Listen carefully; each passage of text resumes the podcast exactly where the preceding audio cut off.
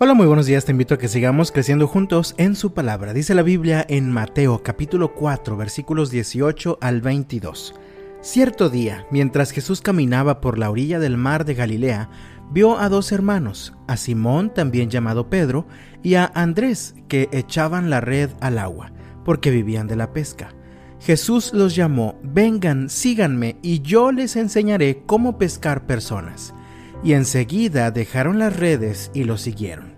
Un poco más adelante por la orilla vio a otros dos hermanos, Santiago y Juan, sentados en una barca junto a su padre Zebedeo, reparando las redes. También los llamó para que lo siguieran. Ellos, dejando atrás la barca y a su padre, lo siguieron de inmediato. Te invito a reflexionar en el llamado de Dios para ti. Tenemos en estos versículos el llamado de Jesús a sus primeros cuatro discípulos, Simón, Andrés, Santiago y Juan. Es el mismo llamado que el Señor sigue haciendo en nuestros días. Veamos tres características de este llamado. La primera es que es un llamado a seguir a Jesús. Estos hombres no fueron invitados solamente a recibir literatura acerca de Jesús o a escucharlo por un momento.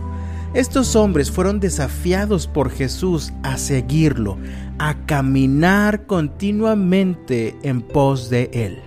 Esto implicaba un compromiso permanente. No se trataba de un tiempo breve, sino de un cambio de vida permanente. Ellos tendrían que seguir a Jesús a donde Él fuera, tendrían que seguirlo haciendo lo que Él hiciera y tendrían que seguirlo aprendiendo a ser como Él. ¿Y tú? ¿A quién sigues? ¿Sigues a Jesús? Tal vez te has conformado solo con recibir información acerca de Jesús de vez en cuando. Este no es el llamado que Jesús tiene para ti. Recuerda la primera característica, es un llamado a seguir a Jesús. La segunda característica es un llamado a realizar una tarea específica. Ellos eran pescadores, era la forma en la que se ganaban la vida sin embargo, el llamado de Jesús incluía aprender a pescar personas. Dios está buscando a los seres humanos para tener una relación personal con cada uno. Para esto llama a hombres y mujeres que estén dispuestos a ir y llevar un mensaje de paz, de reconciliación y de esperanza a todo ser humano para que así estén dispuestos también ellos a seguir al Señor. Si tú ya sigues a Jesús, ¿Estás de verdad haciendo esta tarea específica? ¿Te has comprometido de verdad con la tarea de pescar personas? ¿Compartes la esperanza que hay en Cristo Jesús con quienes te rodean y viven sin esperanza y en angustia durante este tiempo complejo que nos azota? Esta es la segunda característica del llamado del Señor para ti.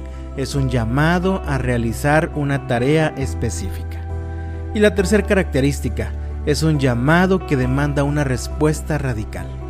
Estos cuatro hombres respondieron al llamado de Jesús de forma radical.